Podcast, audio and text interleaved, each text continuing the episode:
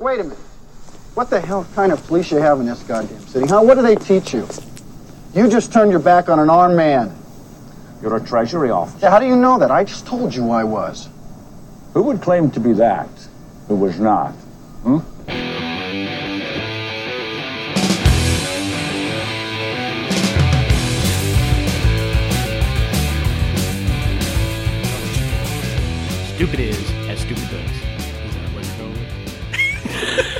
let's go with that. Okay. Hello and welcome to a brand new episode of Fascinated with Films. Sometimes I like uh, what you you eat the did bar. over here, but not over here. sometimes you eat the bar, and sometimes the bar eats you. Sam Elliott, another good deep baritone voice. Yeah, I know. Uh, so hello. I hope, hope everyone enjoyed our what was that? Election? Oh. Dysfunctional families. Yeah, the election. yeah, if you're listening to this in other countries, you must be having a blast because over here we're not. Really. Hey, we got our shit together. I, really tell you. I, I like to watch my horror movies, not experience my horror movies. Speaking of which, I had a great. Somebody was selling like these rare horror movies on Oh, eBay. some good ones? and I snatched them up. Uh, there's a company called Scream Factory that makes these rare uh, horror Like movies. collections. Uh, rare collections. They give them really great transfers and everything like that, and They do uh, lots they're they're hard to find. too, Well, lots of special features, commentaries, and everything, and they're very sought after. Usually, they're like 25 dollars per DVD, and somebody was selling them without the boxes, just the disc onlys, and he, he probably didn't think they were going to go for much, and so he I What do they got normally go for? uh, like 25 dollars a pop in the box, but I got uh, five of them for. Um, uh, what was it? Twenty dollars for five of them. All three Sleepaway films: Sleepaway Camp uh, one, two, and three, which are amazing. I forgot how great Sleepaway Camp two is. I mean, cheesy, uh, exactly what you expected. cheesy, ridiculous. Uh, not I even. I mean, there the- was just a whole slew of those. Those yeah. These were the good ones. teenage- Uh, well, especially at camp type stuff. I mean, there was the Burning, Sleepaway Camp, and obviously Friday the Thirteenth were the big ones. Uh, then I got uh, Class of 1980. Some of the Scream Factory films aren't necessarily horror, but they're like bloody, lots of TNA and everything. And one of them was Class of 1984, which was crazy. It was like. Um, it was like the principal or dangerous minds but these guys were crazy on it and it was the first movie that michael j. Fox ever did and he had, he had like these fat cheeks and everything and i was like holy shit it's michael j. Fox. I said holy shit michael j. Fox is the one who's getting bullied. And it was like the year before back to the future so he had already done like been on a cou- he had been family ties for like two years but it, almost unrecognizable and i was like i was like you can't mistake that voice though uh, so he was one of the bullies and he was scared of the bully didn't want to testify and everything so and the other one is uh, uh, q the winged serpent which is supposed to be a, a absolutely ridiculous one I, I might have seen it back in the day but i can't remember it all so There was a excited to watch horror movie, and I was thinking about this the other day. There was a horror movie that took place during, and it wasn't summer school. It was during summer a summer school yeah. session. The kids had to be at school, so there was only like a dozen of them. Yeah, yeah. And then someone was killing them, and I do remember the one scene where somebody was in the shop working on a lawnmower, and the lawnmower blade turned on and like killed Huh. the person. In the it could shop. be return to horror high slaughter high Yeah, it's uh, definitely one of those. Yeah, there was one of them. I, I think the one with the skeleton on the front cover, where the uh, in the cheerleading outfit, where she had the pom poms. Because you knew exactly what was going to happen. You were going to see girls naked in the Yep. shower. You were going to see. Oh yeah, that's why Sleepaway Camp Two was great for that. It was nothing but bloody and uh, and girls for no reason taking their clothes off. It was it was ridiculous. It's what you wanted when you wanted when you were going for that kind of schlocky kind of thing. But somebody who never did schlocky films, well, Wow. Well- we got one on here. It- it- the problem is he finished his career with one. We won't be talking about League of Extraordinary Gentlemen in every way. no, should have. there's one on here that's still cheesy. You think there's a cheesy one on Yeah, here? number three. Nah, that's not cheesy. That's a freaking uh, that that became big, man. It got a TV series off that. You didn't get no TV series off the League of Extraordinary not- Gentlemen. Maybe you did. It's But. pretty cheesy. League of Extraordinary Gentlemen should have worked too because he played Allan Quatermain in that. Uh, in Was it that thing. bad? I never saw Oh, it. was horrible. Really? It was really bad. Yeah. Even not to just watch him. Yeah, it was bad. It was unwatchable. There was a couple of them like that. Uh, the Avengers one was like that too, like the old Avengers. Uh, was he? I think he was in that with Ralph Fiennes and Uma Thurman. It was it was that uh, that British Avengers, not the superhero Avengers. What about the dragon one he did? Oh, I love the Dragon one. That's not on here because I mean I wanted to. We're only doing ten Sean Connery movies, so oh, By the way, we're doing Chuck Connery. yeah. Did we not say that? Sean Connery. Not. you read the you, read the write up when you pushed the play on the pod. You know Yeah, what's going on. You know what's going on. but I didn't put Dragonheart on here because it was just his voice. As great as his voice is, And we should mention that, that what's great about Sean Connery is he didn't. It didn't matter what nationality he was playing. He's not changing his voice. The uh, Craig Ferguson. Yeah. You know who Craig Oh, Ferguson yeah. is? He's stand up about Sean Connery because they're both from Scotland. Yeah. He does a great. oh, Sean that's right. I have heard his stand up. Yeah. and he was like, Sean Connery is not, is not an actor. Sean Connery is a movie star. Yeah. He's like, there's a big difference. He's like, when he played the Spanish guy in number three, he's like, I'm from Spain. Yeah. yeah. Oh, when he played James Bond, I'm James Bond. When he played Dragonheart, I'm Dragonheart. it's so true. I think it just went with him. He's like, I'm not gonna. Uh, I'm not gonna do it, man. he just showed up and did his thing. Yeah, I mean, he was a rough and tumble. He was a heavyweight. He was a rough and tumble dude, man. I mean, you knew what you were getting when you get Sean Connery. You could just imagine him in like pubs in Scotland, getting yeah. into fights just to get into Him fights. you know, Jagger. No, not uh, Keith Richards. Keith Richards? him. Were they- back to back? Keith Richards was a brawler. he was a brawler too. Yeah. yeah, he's still kicking. Probably still brawling too, but. Probably still brawling. Too. Uh, we grew up with Sean Connery, man. Uh, I mean, our parents loved him. Everyone loved him. I mean, he was Bond. huge. Well, man. Roger Moore was sort of our Bond, but Roger he was Moore like was our our, introduction to Bond. Yeah, I think Roger Moore technically was definitely our Bond. We watched a lot of Roger Moore, but once you watch all those, you go back and Sean watch Connery would smack down a Yeah. And, well, and our parents were like, "This Roger Moore guy's not the real Bond." Well, then they watched him in The Saint. Most people liked Roger Moore back in the day. I, don't think until Roger later, until later on, people realized how cheesy he was. You know, when they when they Mm. came out with a lot more serious Bonds, and people went back and they were like, "Holy crap, this is what the old Bonds were." Yeah, I can imagine kids going back to watch those, and you what you put in Moonraker. Yeah, and you watch the pigeon do a double take. yeah, pigeons doing double takes and shit. Yeah, that, I'm The sure worst Sean, editing decision of any movie ever, Ah. in my opinion. they just went goofy with it, man.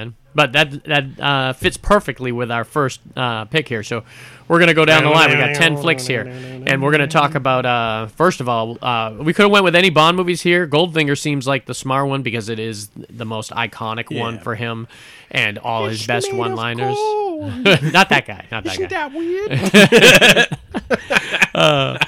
Yeah, I mean they've been making fun of it for years and everything like that. So before Goldfinger, I mean you had um, Is that you had? Doctor No. What's that? G- Goldfinger. What was his name? Goldfinger. Uh, Did he have? Was that? Klein, it wasn't Kleinfeld. It wasn't. Did he have another name? The the villain. Oh, probably, but I don't know what it was. It was something random. Uh, I mean, he was foreign. I guess he was German. Um, Kleinfeld. Who's Kleinfeld? Wait, I know Kleinfeld. Where's I know that name from? that name's for another movie. Where is it? Kleinfeld. Oh, that's from uh, Carlito's Way. Oh, yeah, yeah. I knew I knew that name from someplace.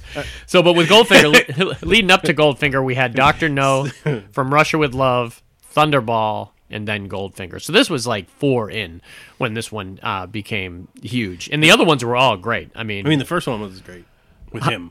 what's that? His first one was great. Oh yeah, well, Doctor No was great. It wasn't my favorite. It was probably, I mean, it was better than. Uh, uh, I mean, the only the other uh, ones we could have mentioned were You Only Live Twice, uh, Diamonds Are Forever, and then he came back later on uh, and did it with different studio. He did uh, Never Say Never Again. Uh, I didn't much care for. You could tell in Diamonds Are Forever he was getting a little old. He wasn't as poshy as Roger Moore, Oh, which no, is what I liked no. about him. He was kind of a rough Oh, yeah, and yeah. tumble man's man. Yeah, Roger Moore, you could tell had to uh, not that he couldn't get down, but he he had to like talk his way out of more shit and use his brain. Whereas Sean Connery was just gonna uh, punch somebody and jump through the window if he had to. I mean, that, you got to punch somebody. sometimes you got to.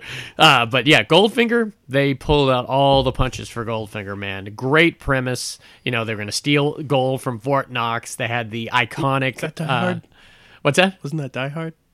Uh, no, well, that was Die Hard the Die Hard Three was the reserve in New York, so this was actually the Kentucky uh, Fort Knox where they were going in and they were flying. Remember, uh, Pussy, Pussy galore. uh, Pussy Galore. right there.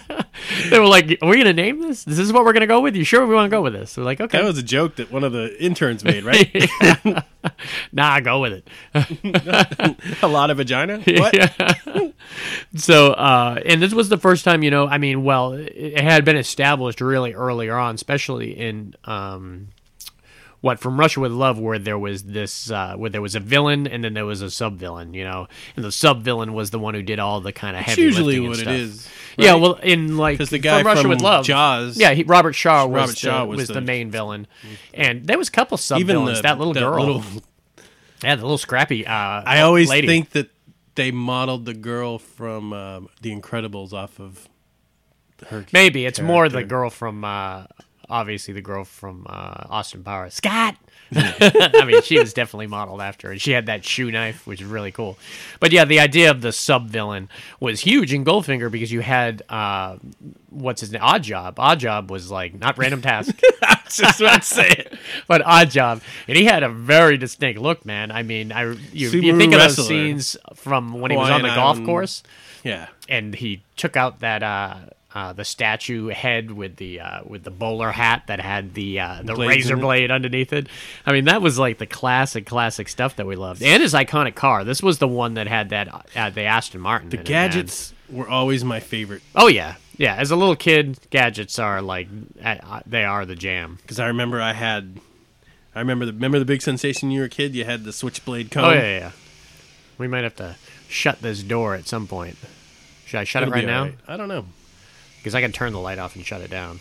You can do what you feel. Yeah, let me do that. Tell us, tell us something about you like about James Bond, real quick. Tell us something you like about James Bond. Um, I'm trying to. I'm thinking of the the one uh, All right, I'll do it. the one the, the one scene from Wayne's World when they leave when they leave. What's his name Why alone? you, why don't you shut that down? Where they? Oh yeah, yeah, yeah, yeah. uh, but Garth can't take it anymore. All right, we're locking this down. We have some serious yard work being done outside, and they're gonna screw with us. So We have protocol Yep. still in place where we're like about yeah, we're about eight feet? 12, uh, 10 feet? 10 feet from each other. Yeah, we are taking our quarantine. I'm licking serious. every surface. Is that wrong? uh, yeah, Goldfinger, man. And also, the great thing about the Bond movies is you had the Bond girls. And yeah, Pussy Galore was a, real uh, Honor Blackman, I think was her name. The opening sequences were always the not just the title trailer, a title sequence, but Mm-hmm. Yeah. the actual opening stunt. Oh, yeah, the opening stunt and the opening always- song, man. It, it made careers. Yeah. Uh, like, who was the girl that did Goldfinger? Was it uh, Shirley something? Damn, I can't remember her name. Goldfinger. Yeah, it was a great song. I mean, well, going back, it's kind Was of it? cheesy, but at the time it was huge. But you think of all the uh, if you this is if- coming from a guy who listens to Dune soundtrack. yeah, If- I mean, but if you're a if you're a musician and you get the Bond thing, like the new one that comes out, I think Billie Eilish is going to be Yeah, the, the I singer like some for it. stuff. Uh, and that movie, I don't know if it's going to come out soon. They Ever. man, they were they was talking about that there was going to come out at some point soon. So we'll see if it ever comes out. Every, every bank that's attached to that Yeah. movie is freaking the hell out. Yeah. but there's been good some uh, some great stunt work that uh, I think they had to talk Connery out of doing it because he was that rough and tumble guy that wanted to do his own stunts and everything. I mean, he wasn't stupid, but there were times like remember the uh, the incident on Thunderball where the, uh, with the shark. Uh, Oh, the shark. underneath that it was supposed to be uh, there was supposed to be a barrier between him and the there shark. was one spot and, where and there was wasn't? one spot where it got away. And if you look at the reaction in the movie, and I heard saw the making of it, and his eyes got huge, and they left that shot in there, thankfully. But he's he's telling the story, and he was like, "Yeah, that guy never uh, didn't uh, wasn't on set for that long after that moment because whoever the- was in the trouble, stunt coordinator? yeah, the stunt coordinator got fired, and yeah, you, Yeah. you can't do that type of If shit." you almost kill your, the lead star of the movie, You have one job, man. Yeah, keep him safe. Bond has some problems with that too, man. I, they've had several problems with the stunt over the guys. Can you imagine how much their insurance costs? The uh, the guy on Octopussy that got uh, they didn't uh, check out that one path of the train, and he hit his hip on Yeah, that shattered in a bunch concrete barrier on the side, concreted. I, and Roger Moore had to visit him in the uh, hospital and Yeah, everything, and better he- visit with a box full of money. yeah, oh, I'm sure he got paid because he I'm fucked never his life up. again Yeah, he probably he's probably still feeling it. I'm doing. he's having to do hand stunts now. Yeah. I mean, it's good though that the Bond movies were known for that. You go into the Bond movies knowing, oh, we're gonna see stunts. and that's the same thing that with Tom Cruise with the Mission Impossible Yeah. movies. You feel I. It's almost like you're watching a Bond movie. Yeah, it's true. They're, they're ju- they are a certain type of Bond movie. But what was great about these, um, about the Bond movies, is you knew there was uh, the stunts were real. I mean, they, they stopped doing that after a while. I mean, they try to keep it as like real as Try, possible. you try to tell me they didn't crash the space shuttle yeah. Moonraker? or, or even like uh, the thing with uh, Die Another Day when they're when they're on the ice and it's flying, and then he's got a parachute over Oh, the thing, and you were like, uh, you know, because when you watch Spy Who Loved Me, when the guy is going on the skis and he goes over the cliff, Mm-hmm. Yeah. and then I mean that shit's real. Yeah. I mean that was impressive, and I think people loved knowing that. Oh, we're going to see one of the best stunts, even with Pierce Brosnan when he's when he's bungee jumping and he's got to get his off the dam and he's got to get his gun Do out real in time. stunts. Even Yeah. Gleaming the Cube did real stunts. Did he really? I'm not sure about that. we'll have to Snopes that motherfucker right now. yeah, Goldfinger, man. If you're if you're a Bond movie uh, fan, I mean, I, if you ask like ten Bond fans what their favorite Bond person is, almost all of them are going to say Sean Connery, and then most of them Don't you say, think it'll fall more around generational lines, though? To be honest with you, it does, but maybe without the Tom, Timothy Dalton, he was sort of like the black sheep. Although I liked him. I liked him. I would I say anybody's is probably the Timothy more Dalton. Black sheep of the bunch. Yeah, but no, he was the first one, but nobody remembers him. I loved Lazenby. No, well, Lazenby was like after uh, Connery. Oh, before Yeah, before more. Yeah, It, well, it was, one-offs. it was weird because it went Connery all the way through. You only they live twice. It, and they put Lazenby in to do On Her Majesty's Secret Service, and then they brought Connery back for uh, Diamonds Are Forever, and then they brought. I wonder Uh, how much money they had to pay him to oh get him man, back. they must have given him a shilling because he didn't want to do Did it. you see his? Uh, Most Bonds don't want to do it after a while. Go online after the show and take a look. They do some. His wife, I think, did, had People magazine, maybe even before he died, come in and they showcased his home. Oh, in the Bahamas. Bahamas. Yeah, man. See, that's that's like what's brilliant, man. I, And you know, people are like, "Oh, Sean Connery doesn't do any movies anymore." It's like, great, yay. awesome. we have them all. We have They them all, great. man. We don't want to You know, see him decrepit. He did one more stuff. than he, according to you, he did one more than he should have. Yeah, we're lucky we haven't had to see him like all decrepit and see everything. someone f- falling apart Yeah. until the last day. Let them enjoy their. Well, we've said that before. That's the great thing about like Gene Hackman. You know, Gene Hackman did hundred movies and he's out. I don't know where Gene Hackman is. No one knows where Gene Hackman is. He knows where he is. That's all that Yeah, matters. probably- he might not even know where he is. He's if he's smart, he's in the Bahamas like Well, uh, Connery. I did reading that uh, Sean Connery had ALS, Yeah, which is Lou Gehrig's disease. yeah. I heard that towards the end he had a little bit of dementia. Yeah, uh, from what I which- heard, which is normal, I think, for that. If my wife's listening to this, I'm gonna Paul pulling the plug on me as soon as I can't remember who I am. For me, you gotta plug some more shit in. Just put a movie on in front of me. I'm fine.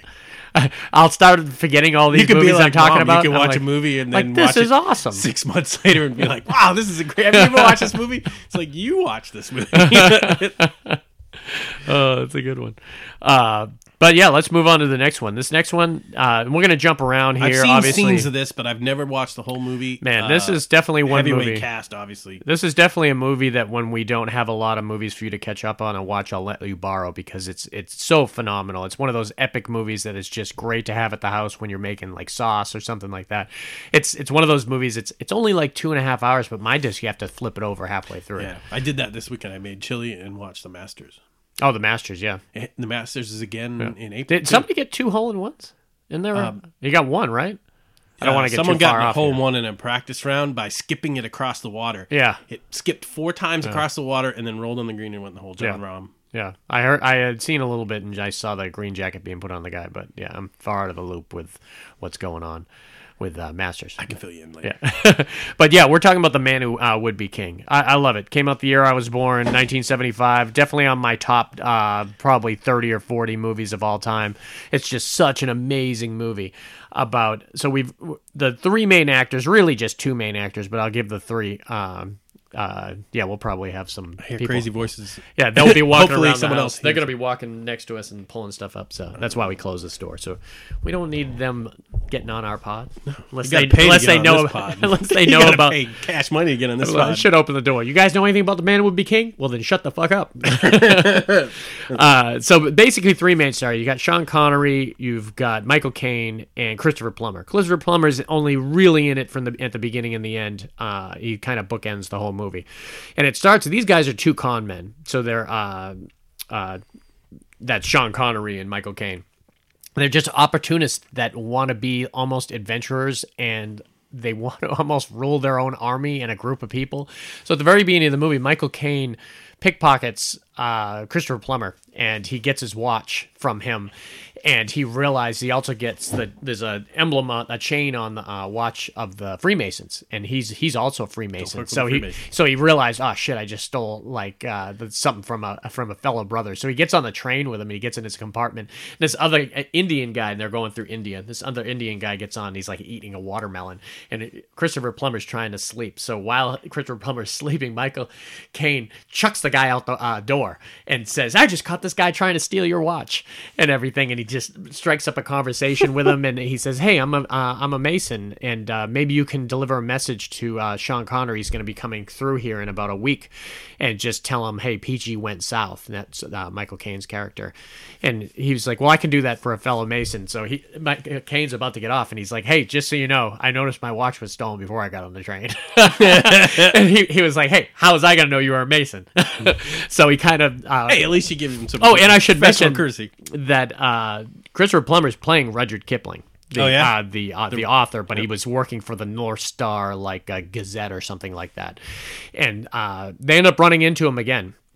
And he meets Sean Connery, gives the message to Sean Connery, and then they meet each other and they said, Hey, we're gonna go on this adventure. We're gonna go we're gonna we have zero money, but we're gonna travel across India into Afghanistan and we're gonna just find a group of barbarians and we're gonna tell them we can make them money and we could kill Don't do that their nowadays, enemies. by the way. Yeah, yeah, don't do that Don't now. go to Afghanistan. And apparently, that they had said no one has gone through this particular land since like Alexander had like conquered it back in like 328 BC and everything. He says, "Well, he says I'm not going to let a Greek uh, uh, stop us from doing what we want." So they start this long journey.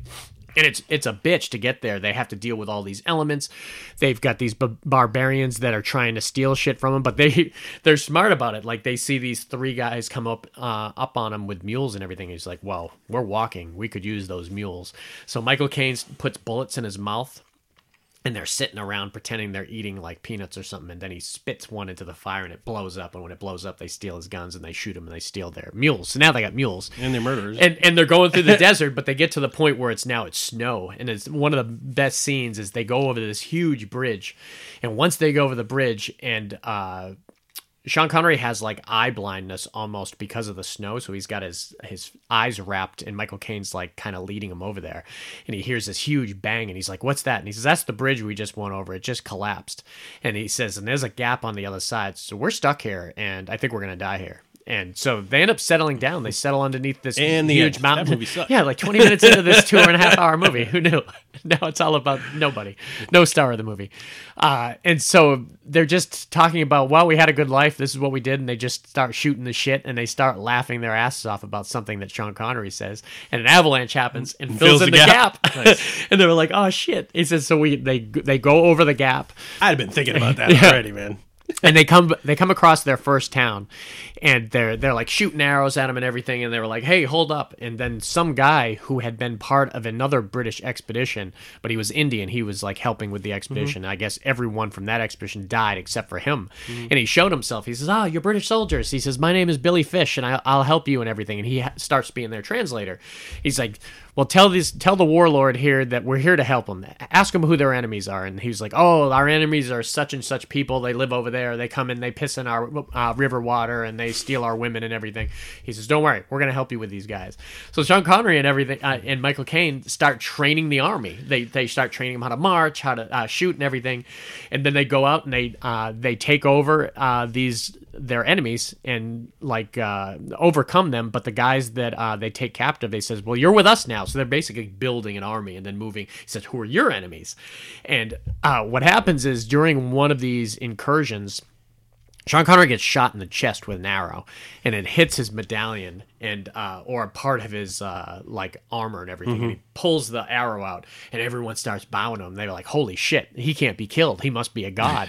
And You got to double check that. so they go with it. They were like, "Oh, let's go with this and everything." Well, this is where shit gets complicated and everything. So they because they're I, I see an starting to- impending power struggle Oh, between the two of them. it- yeah, that doesn't happen until the very end, uh, towards the very end. But they stay pretty close to friends up until then. But the holy man calls him up, and they were, uh, and they said Calls him out? calls him out, and they, uh, they call for them to come up to their temple and everything. And Billy Fish brings them there, and they, they were like. Uh, they want to see the, who this guy is and they're looking at him and they stand him over to the side and you can you can tell that they're about to shoot him with an arrow they want to make sure that this guy can't get killed and michael caine right before he does it holds the guy back and they, they grab sean connery and they're about to fucking stab him the main holy guy has a knife and he's he's up like Carrie Carrie White's mom. they were ready to bury that knife into him and everything, and they rip his chest open and they see the uh, the Mason eye on his chest. And apparently they have the Mason's eye in the temple, and they were like the only the the the biggest priests know about this eye. It was discovered and everything, and they were like, if he's wearing this, he's got to be a god. And so after that, whatever he wants, they what women, gold, everyone is Drunk with power. Here we go. Yep, and then Michael Caine shortly realized uh, sh- this shit's going to his head, man. It's really going his head. And one of Connery's best roles too, because he's very likable at the beginning, and then he starts getting pissy and mean and everything. And he kind of snaps out of it at the very end when he realizes, oh, we're fucked, because uh, he wants to marry this one girl, and the girl does not want to marry him, and it's one of the warlord's daughters and everything. And Michael Caine's like, you, you really don't want to do this and everything. And during the wedding, she bites his lip, and he starts bleeding, and uh, the the holy man goes up and grabs the blood and everything and holds it up and realizing oh that he's not a god and michael caine him i won't ruin the ending because it's a fantastic ending but he, he was like we gotta get the fuck out of dodge right now. This whole jig is up you know? We've been conning all these uh, ignorant people for so long that uh, Sounds like somebody we know. yeah yeah till they come to the senses He likes gold. he expects to win all the time. It's gone to his head. No, it's him. It is. that, that like Goodfellas moment. That guy looks like someone we know. Without the hair, it's him. All right, this next one. This is one of the ones where he plays a Spaniard, but obviously a Scottish uh, guy. And this is uh, you. You just watched this, so we'll have you talk a little bit about it too. It's, it's 1986, The Highlander. I, I didn't stay riveted to every Yeah. scene, to be honest. It- it's hard to with Christopher Lambert. I shit on He's- Christopher Lambert a lot. He's not a good actor. He's a terrible actor, and his eyes are so weird that it detracts from Yeah. every single scene he does. He almost looks like he has. De- He's developmentally disabled. Yeah, he and he's his delivery's He's got a bad. It's giant not his forehead. it's not his first language. got English terrible- isn't his first he's language, French. so he it it comes off weird with his dialogue. Tell and me about everything. this haggis. Yeah. I've never heard of it. but if, if you're unfamiliar, I mean, and this movie spawned a series and a, and a pretty decent series. I didn't care for the series, but a lot of people loved it. I mean, uh, the first thing that should be said, and if those are who are hardcore movie fans, Yeah. once I say this, you'll be like, okay, I get canon films. yeah, Canon Films. That, that's yeah. me and Justin knows what we're talking about here. Outrageous soundtrack done by Queen. Oh yeah, Check. check. High level actor who refuses to uh, get really into character. Check. Way too many sword fight scenes in a modern era. Clancy Brown, though, man. Clancy Brown was amazing. Clancy Brown was crazy. Yeah, he was a madman in this movie. And I mean, he Sean Connery madman in everything. honestly was only in this movie for about yeah, 30 probably minutes, 30 maybe. minutes. I, I get and it, I 30 liked every scene. I mean, Yeah. I thought he did a great job. I don't know. He just showed up and was part of the movie. He's the exposition, really. I mean, he, Yeah. he's explaining what's going on, basically. I mean, I liked it when he took him in the rowboat. Yeah, was yeah, yeah, yeah. It was Mr. almost like Miyagi Mr. Yeah, I was just gonna say it's Yeah. literally just he did a bunch of things that were like Mr. Miyagi. And this was 86, so yeah, he might have stolen this from Karate Kid, because I, I think think Karate Kid did. was 84, 85. yeah, he totally Uh. stole it from Karate Kid. So Christopher Lambert's doing the Karate Kid thing. But here's the silly thing: if you don't know how to swim, don't go out on a boat. Yeah, that's the key right there. and he pushes him in the water. well, we should back up and tell us what a Highlander is. Okay, there's So- only there can only be one. That that is the uh, the tagline too. There can only be one, but they're there's a this- bunch. They just have to kill each other before the gathering. They're a special, yeah. And the quickening is when you Quickening. Uh, yeah, when, gathering quickening. One of those religious. Isn't that cult- one? Isn't that the subtitle for one of them? Highlander: The Gathering? Maybe I don't know. I know the quickening is number two, where it actually goes into it. And the quickening is what. So they're these people that can't die unless you unless you chop their you head chop off. their heads and there are several of them, but they live generations and generations. And it was crazy at the beginning where uh, where MacLeod, uh, played by Christopher Lambert, dies on the battlefield. All his buddies turn on him when he shows back up at the pub.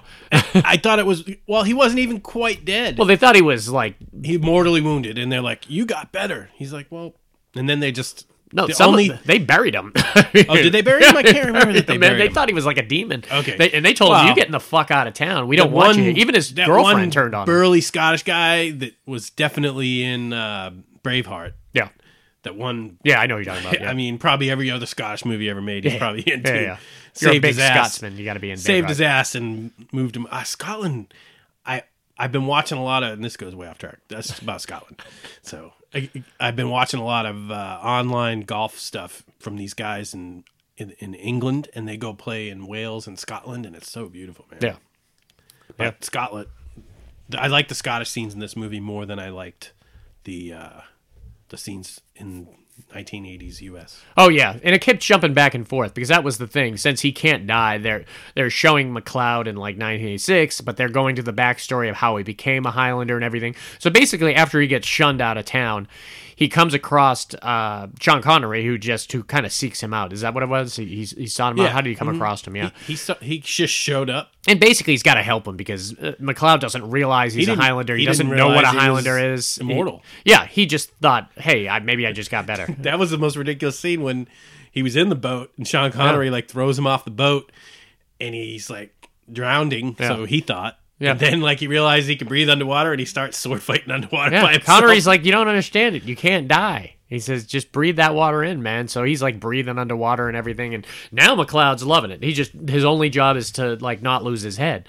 But now he's got to worry about Clancy Brown coming after him because uh, I mean, was it a? I mean, I know it was his rule that there could only be one, but it was it other Highlanders there also other? Highlanders, but the lore was or the like the, Oh, the that you dream were was to that get you were to one- stealing. You were stealing everyone's power. Yeah, when you killed uh, that when you killed them, and once why you they had killed that blue light and kind Yeah. of went up in Once the you killed somebody, it was called the quickening, which is you absorbing the other Highlanders' power Clancy and Brown knowledge. full oh yeah, when, when he shaved his head and, was like, going nuts he was in the church car. Yeah, and they're like he's like he's like Christopher Lambert. He did a few jokes. Some of them landed and some of them didn't. Yeah.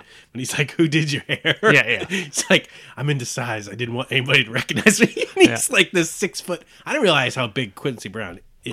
Oh, yeah. Clancy Brown's a massive, monster. man. I mean, if you don't know Clancy Brown, he was the uh, uh, Bad guard and in Shawshank. in Shawshank. Redemption. That was the main one that, Yeah. or he's also the voice of Mr. Krabs He is. from. Uh, but I loved him in that Carnival when he played that evil, uh, that evil preacher in Carnival that was Yeah, like oh, uh, in bewitched by the devil. Oh man, ah, I always thought he should be the guy from The Stand. I Absolutely, absolutely, and they got somebody to be the new guy. Who is Yeah. it? Oh, it's the guy from. Uh, it's one of Stellan Skarsgård's sons. Yeah, Yeah, the True okay. Blood guy. He's all right. He, he can play He's evil. not. He- he's Clancy not- Brown, but Yeah, I mean he's better than the other guy from the stand that they had. That original Oh. Randall Flagg. He was horrible. he yeah. yeah, he wasn't bad. He wasn't good. That was a horrible movie. And they, I think that comes out soon on CBS. No, I don't think they got anyone back.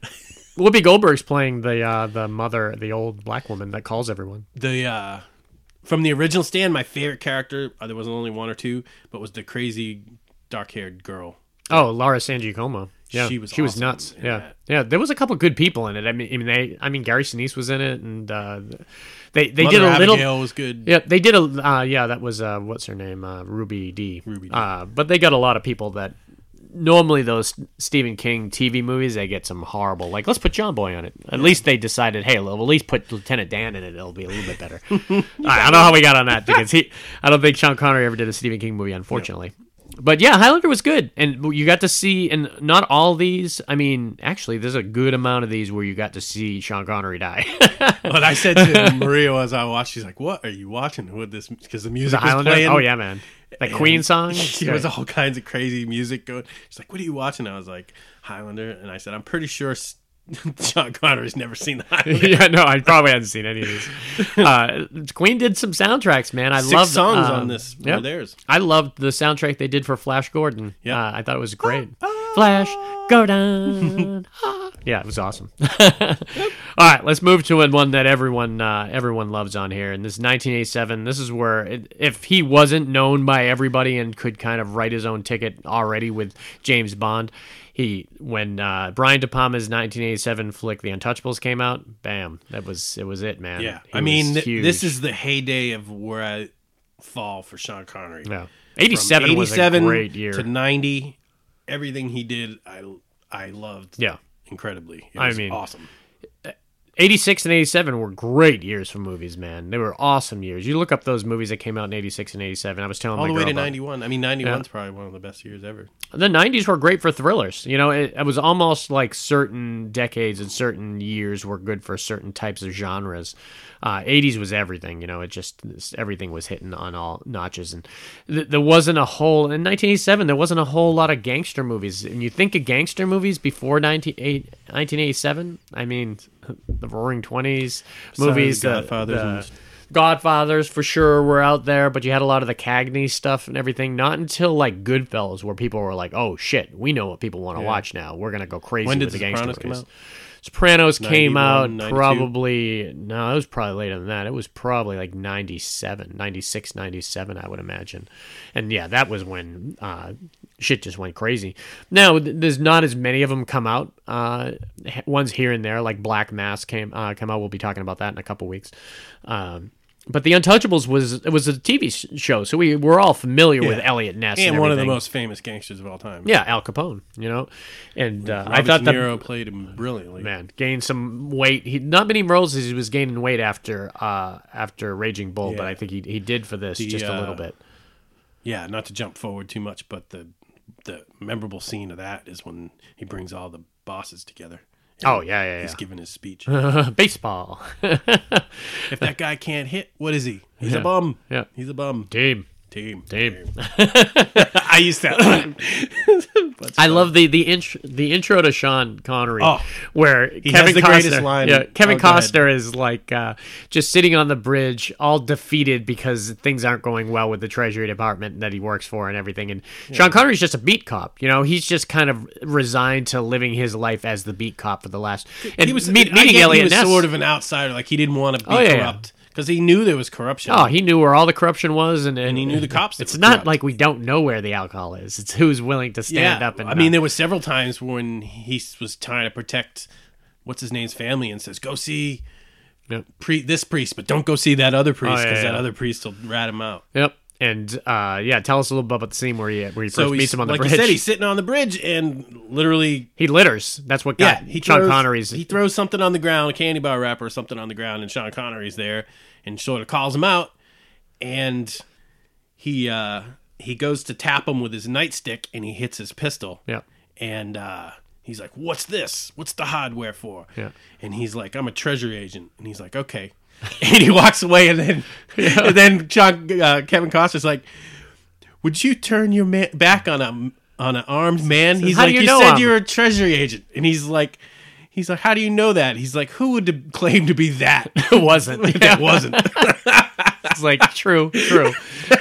and so at that point, they just team up and they kind of devise this the team. Uh, one of the the best. go- want the alcohol? Yeah, one of the best scenes was when they got Andy Garcia to join Yeah. the team. Oh, Oh, yeah. my god! When they go, they go to the shooting range and everything, and they're calling a couple. that first guy That was first guy too. who's like an idiot, and he's Uh, like, "Yeah, to, that's to, to, uh, to, protect and to serve and Yeah. protect. He said, and- "Why'd you become a cop? To protect and serve." And he's just giving like textbook answer. Yeah. He's he's like, "Oh, there goes the next chief of police there." Yeah. And then when uh, they call Andy Garcia up because these guys are the two best shots, he's like, Matt "Give us your two best shots." And He's like, "What's your name, Matt Stone? What was your name before you changed it?" well, even before that, when he starts reciting the uh, the same Oh, yeah. bullshit the Yeah, other yeah, cop, yeah, he yeah. says, "Ah, enough with that shit."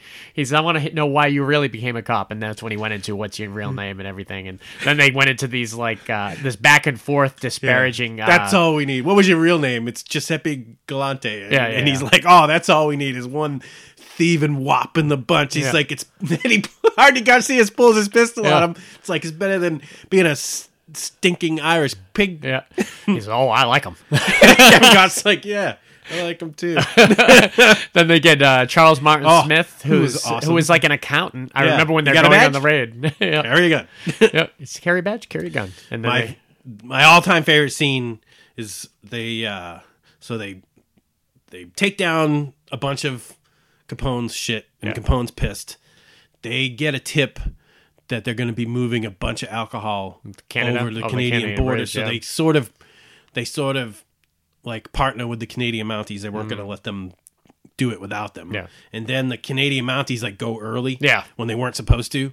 So they wanted they hadn't made the exchange yet. Yeah. And so they got on the bridge and then what you would have thought would happen, a big gunfight breaks out. Yeah. And uh you know, they catch one guy running away, and they get the ledger. Mm-hmm. Guy from Funny Farm. yeah, they get the ledger, Yeah. but they it's all in code. They can't read it. Yeah, they don't have the accountant yet. So they're trying to tell this guy. They got him in a chair inside the cabin they were using as as an outpost. Mm-hmm. They're like, they're like, you're gonna tell us who the accountant is. You're gonna take him, and he's like, you can burn in hell. And he's like, all right. And Sean Connery runs outside, and you can't see it from the other guy's perspective, but there's a dead guy they had killed, Yeah. and they put him on the porch. But Sean Connery pretends the guy's not dead, Yeah. and like picks him up and puts him against the window. He's like, "Tell me who the accountant is. says, I'm gonna give you the three. He "Oh, sticks sorry. a gun in his mouth. You can't talk with a gun in your mouth. And so he shoots the guy and Back of his off, brains blow like, up. into the cabin, like all over. They're like, "I'll tell you whatever you want." yeah, yeah. so we got him now. And yeah, even the was so Mounties, the. Mounties are like, I, I don't, I don't approve again, your man. methods. He says, yeah, well, you're not from Chicago. yeah. And it was just great, man. And uh, this really paired well with Brian De Palma. I mean, Brian De Palma is I mean, you want to see close ups. Brian and De Palma. Watch Ah. the watch the the Train sequence. train sequence with the baby carriage and the slow motion and uh, the wide going shots up the and- stairs and uh, all the way where uh, Andy Garcia slides across the floor and stops the baby carriage from sliding and shoots the guy in the head. Ah, it's so great. Rewatch Untouchables. If you watched it before, I'm gonna rewatch it. I'm gonna definitely rewatch it because it, it is great. I, I love the music from it. filmmaking at its best. Yeah, the end sequence was great. Something about Brian De Palma's move, movies just activates something in my brain too. You know, I, I think Untouchables. When I think Brian De Palma, and you want to see like a real classic Brian De Palma film style, because he's got a very unique style with his close-ups and his dolly shots. I mean, you think Carrie, Dressed to Kill, Untouchables are like three big ones. Um, Who did Snake even Eyes? Snake Eyes? Yep, Snake Eyes was a big Brian De Palma film that had a very unique look. Even uh, Casualties of War had a lot of those Mm-hmm. great stuff where it was like Michael J. Fox's face is right on the screen, but clear as day in a small little piece of the frame, you could see that like uh, the rape going on in the background, and it, it's just really great. You don't see a lot of people line their shots up like that anymore. Kubrick would do stuff, and I noticed it. I took a film class in junior college, and uh, we spent a lot of time on um, the Clockwork Orange. Yeah. and the relationship of the depth of the camera Mm-hmm. compared to what's going on to make it seem either more violent or Yeah. less violent to put that put the person in the moment. Yeah, and I they- mean, some cases, like in certainly in Clockwork Orange, like the the the main uh, home invasion rape scene was like right in front of you, where other almost scenes, you couldn't even see like where other most of it. scenes in like the theater, Yeah. so far away, you couldn't really even see it. And So it was they- like theater, like they were Yeah. pushing the girl across the stage, and, and it's and it's not done willy nilly. It's kind of planned Yeah, throughout the mhm. movie of how to do it. And yeah, like when you think long tracking shots, most people's minds immediately, if you're a film guy, usually you go to Brian De Palma or you go to Scorsese. I mean, I mean those Snake guys are the guys. That intro to Snake Eyes is one of the greatest shots. Yep. Or the intro intro to the prom scene in uh, Yeah, mhm. in Carrie. You just watch it. It's all one camera angle, and it goes all the way up the rope, all the way up to Nancy Yep. uh, Allen in the uh, in the rafters and everything. And that's when it finally cuts. to be it's the guy amazing. that blows that take. Yeah, that's what I think when I'm watching it. I was like, oh god, gotta set back to number Who let one. the coke cannon? yeah, I mean, it's not like digital film back then. I mean, you had to, a setup was a long time. It was go to your trailer. We'll call you in two hours. Yeah, I mean, it would take all day to if you got Yeah. it that day. that's when rehearsal was really important back in the day. It's not as a, blocking and, and oh, blocking is always important, but the uh, uh, rehearsals isn't as much anymore. No, because you can do because you 50 could just keep shooting, keep shooting and shooting and shooting. Fifty takes, you know. I mean, and it's not as bad. I, that's the good thing about digital film. yeah. Yeah. All right, let's jump uh, ahead two years to a franchise that was already well built before he even came on board. Was Indiana Jones and the Last Crusade? Uh, I love any. I love all the Indiana Jones movies. might be my well, favorite. no, I like the first three Indiana Jones movies. I should say There that. wasn't a fourth movie. Well, I, I there a fourth some, some people will claim there is. I don't know anyone who likes it, but uh, the Last Crusade had the poster on my wall growing up. Man, All turned to I, I loved. and said, "I'm ready to go when you are." Yep, I'm ready to leave anytime you want. Yeah. Uh, let's st- let's stay. I guess we can laugh don't about know, it. yeah. We'll make fun of it later. but Last Crusade, super fun, man. I mean, those first three never lost a step. They were really, The formula really good. was perfect for all three of those movies. Yeah. The the comedy was timed Yeah. perfectly. I love. I think Raise the Lost Ark was my favorite of all of them, but then I kind of go back and forth between two and three. They, they're just This equally as good to me. the first one and number two is probably my number three out of them, but no- they were all close. Yeah. I mean, it, I almost got to go in order. I almost got to go in order, and that doesn't take anything away from Last Crusade because Last Crusade was so much fun. But we're dealing with uh, we we get to see the opening of Last Crusade is a great opening. You know the backstory of how Indy, Yeah. as a teenager, played by River Phoenix, kind of got into this life, and Yeah. the the coming back to the house, and you, you don't get to see Sean Connery Yeah. at that point. You just hear his voice. I mean, it's almost like the same people. i if you're a fan of like the Da Vinci Code, Yeah. like this is almost because it had the biblical. Yeah, this it Like definitely even the first one had the biblical, Yeah, sort of. It really did. I mean, archaeology was like forefront of the list. And I, I love that they were like, all right, the first one we're going to deal with the Ark. The second one we're going to deal with the sacred stones that get stolen from the Indian village, and then the third one we're going to deal with the Holy Grail. And the idea that they made it that Sean Connery's life work was the Grail. I love when they when they came to when he finally came to uh, Indiana Jones. He says, "We want to hire." you." He says, "You got the wrong Jones. You want to talk to my father." You're like, "Yeah, your father's the one who's lost. We went to him first. So not only does Indiana Jones have that to take Donovan, up the job, the guy that played Donovan. yeah, he was, in great. Empire Strikes Back. Yeah. he was. Uh, he played the, some random uh, kind of uh, guy guy on the Empire. choked? Uh, no, but he was he was on that team, kind of like that. I think it was Empire. Maybe it was Jedi. Uh, but I Never uh, tell a dictator what he doesn't want to Yeah. hear because you're going to get fired or choked out. Yeah, very well cast. They brought back Sallah, uh, brilliantly played by John Rhys-Davies. They brought back. Uh, He's already got name? the grail. Yeah, yeah, that's the other guy. What's his name? Uh, uh, Marcus. he speaks ten languages. He'll never find He'll him. He'll blend, blend in. in. Does anyone here speak English?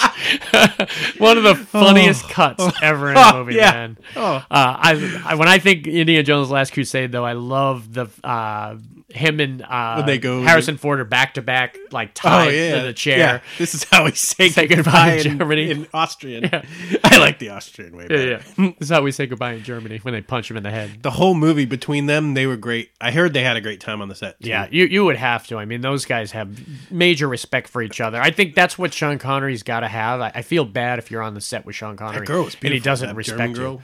Oh yeah, the Dutch girl, or was She- she? she was German. Yeah, she was German. That's right. And she was she was when great. They because- showed up and he was pretending to be the tapest, famous Oh tapestry god, guy. yeah, yeah. How dare he? But I like that when he breaks in and he rescues his dad, and his dad and Sean Connery's like, "You didn't bring it with you, You right?" You did, didn't you? and that's gave him the opportunity to pick Yeah, the machine gun up and kill a bunch of people. But He's like, this is a new experience for me. Well, it happens to me all the time. I, Hmm. I love when uh, the German girl turns uh, or pretends is going to get shot. They got the, the German guy's got the gun to the German girl's head, but you don't realize the Yeah, German yeah, girl's yeah. bad anymore. And Sean Connery says, "Don't believe her. She's a Nazi." And he's like, "What?" And he doesn't believe him. And then when they're tied up, how did you know she was a Nazi? Well, she talks in her sleep. He's, he says, "He says what? You slept with her?" He says, "Hey, I'm as just as virile as the next man." He says, "I was the next man." oh god! And that whole escape. great that uh, the tank sequence. Oh, the tank sequence was, so great. good. I love. I the- always love it when like, so the tank goes over the cliff, Yeah. and obviously the audience is not thinking that Indiana Jones is dead. Yeah, yeah, yeah. And he just comes up from behind. yeah. I, I love when they're on the uh, on the beach. Oh, remember with with Sean. Connery with the umbrella? I finally remembered my Charlemagne. And then he just did that thing with the Yeah. uh, with the thing and got the birds to Bird go up and strikes. bird strike right up into the. That's a real thing, man. Oh you, yeah, you don't want That's birds what, in your uh, propellers. That's the, Sully, Sully knows. Sully crashing on the Hudson. Yep, he knows about that shit. Yeah, it was fun, man. A lot of people. Uh, I don't think mom was a huge Indiana Jones fan. I always thought That's a she shame. Always thought like her genre. uh, I always thought she thought it was too much. You know, it just went on too much or something. I think that was what she always said. But maybe it. I'll lend her some, and uh, she'll have to re. I mean, And it- certainly you have to to suspend your disbelief sometimes, like Raiders jumping wasn't- out of a plane on an inflatable raft and Yeah. floating down on number two. Oh, certainly two and three had a little bit more of that than uh, Raiders. Raiders, I mean, obviously Raiders had the scene when they're under the uh, under the when he's sliding underneath the jeep and coming up to the front grill and everything, and that was a little bit kind of or if crazy. but- swinging with monkeys. But, yeah, no, no, that was, we, we Or agreed if you, not or to if talk about hid in a refrigerator during a nuclear blast. You told me we wouldn't talk about that. I got to edit shit out of here. I do want to say, watch the opening scene of Crystal Skull if you want to see some of the greatest actors in the world act horribly. Yeah, it's That opening scene, it's almost like how could the producer and the director of that movie Yeah. look at that opening and scene and say, Yeah. "We need to shoot this opening. It's the opening scene. You can reshoot it." once it happened, you were like, oh, so I mean, you're setting up the tone for the movie, and you're like, "Oh, it's going to be like this." And I tell people, and I've told people this before, it wasn't Harrison Ford that fucked that movie up. I, it was good to see Harrison Ford. I liked seeing Karen Allen, even though the idea that, I, I, I hate when people seem they need to bring people back just to, for the sake of bringing them back. I mean, they did that in. They do it in They did that in the the second uh, Matt Damon Which Matt Damon Super movie? Spy. Oh, Born Identity. Yeah, yeah. They brought her back and killed. well, they the brought her back minute. just to kill her. I, that I don't mind. I'm talking about just bringing people back for z- zero reason whatsoever. Just that we we got to bring him back because we love him uh, from the first one or something like that. I say if, if it doesn't work in the story, don't do it. You know. like the like the Texas cop in the James Bond movies. oh yeah, that was ridiculous. But that was when they were going to go uh, just full on comedy with it and everything. But he came back for a second movie yeah, after the first one. He did. but yeah, Indiana Jones: The Last Crusade. I mean, you can't go wrong with Sean Connery in that. He's super likable, super. Uh, uh, that kind of relationship between him and Harrison Ford was so good, man. I love them on the blimp. No Yep. ticket. All right, this next one, I love this movie. The same year as Indiana Jones: and The Last Crusade. I, I love when this movie came out. I'm a huge Sidney Lumet fan. Obviously, me and Dave both are. We did a whole pod on Sidney Lumet before, and one of my favorite Stanley, fin- favorite Sidney Lumet movies that a lot of people don't know about is Family Business such a great movie. So we've got also three big stars, three generational stars. Yeah. So you've got Sean Connery, you got Dustin at the top Hoffman, of his game, right? Matthew and Matthew. um, and Matthew Broderick. Yeah, and, Matthew Broderick was like an upcoming superstar, right? Oh yeah, I mean he already did Ferris, so everyone knew him, and he already done Project X and a whole bunch of the uh, uh, famous everything Matthew Broderick came uh, did ended up turning out to be a good a good choice. And same with Dustin Hoffman. I mean Dustin Hoffman's been great since The Graduate, and then uh, obviously Sean Connery kind of rounds it up, and it, it's a generational kind Yeah. of story about three uh, about a son, his dad, and the grandfather. and and the way they did it, it was cool. Was was like the grandson was rebelling against the father, Yeah. Who wanted to go straight. who didn't want him to have the life that he had with his father. Yeah. you know, and and the life was he idolized Yeah. his grandfather, who was Sean Connery, Yeah, which is unfortunate for Dustin Hoffman because, and what's also unfortunate is the, the family business that we're referring to in this is crime. I mean, they're Yeah. robbers, and well, Sean Connery's a robber and he's been doing it his whole life, but he knows the And was, cops, uh, un- and the, the cops are almost cool with him, and the judges and the cops, and, I they're like, that it's probably like that. He wasn't murdering people. Yeah, and he wasn't doing any oh, until when Matthew Broderick came He was to him with this time. with this idea. He had almost been done with it until Matthew Broderick brought him back. And in. the idea was almost like not a crime, Yeah. sort of. I mean, it was. well, let's talk about it. Okay, so what? So the idea was that someone came to Matthew Broderick and th- he knew somebody that was working on a vaccine or something, and he told him that he needed more time to develop it, but they had already co- gone public with it. he was, it ready. gonna- he had to deliver it. Yeah. So the only plausible way of getting is an extension is if somebody stole the vaccine and the notes. and the logbook. Yeah, So they gave him all the passwords to get into the building. So it was an inside job. yeah, it's an inside job, easy as hell. Well, that's and that's where Dustin Hoffman comes in because he's he's meeting. They're all meeting at this restaurant talking about the scam that's They're not to very good planners. You And- should have had that. And Dustin Hoffman's like, if it's illegal, it's dangerous. You know, That's he says. I'm just telling you, it's illegal, it's dangerous. But then Matthew Broderick says, Hey, I'm doing it. I'm doing it one way or another. If you Yeah. want to wanna come, or come if you want to don't come, come. Come or that, don't come. That great And scene like- where uh, Dustin Hoffman reaches across the table and smacks the shit out of Matthew Broderick. Yeah. and that even Sean Connery's like, that's going to get you nowhere, man. and so it's. It's understood that Dustin Hoffman doesn't want to go through with this, but he's going to go through with it anyways just to keep his son safe. My And- favorite scene, and we probably already went past it this much, was when he reconnected with his uncle. Because I think he, Sean Connery was getting out of jail. Yep. When the movie He- started. Remember, they're uh, they're celebrating what is that? The Passover. They're celebrating Passover, and he gets a phone call. Uh, think she's a crazy. Oh, I know what you're talking about. I, yeah, this is after he gets out of jail. They go, But they have, have, dinner. a dinner. uh, Victoria Jackson. Victoria Jackson, and she talks about this scheme of uh, tracking people under rent control, Yeah. and like buying up their properties after Yeah. they died. Yeah. And it's funny because you think Sean Connery's going to be cool with it because Yeah. Sean Connery's a grifter, Yeah. but he's like. He's like, "Where did you get this piece of shit?" Yeah, Or where'd you get this cockroach or something? Yeah, because he's like, we- "You don't scam old people out Yeah, of shit." he says we, we don't We make codes. money off of someone else's misery. Yeah. you know, he says it's different when because that's what his uh uh d- what Matthew Broderick's mom says. Look at him teaching morals. He says it is. He says this is a little different what I'm doing than what these guys are doing. I'll tell you. Yeah. And so.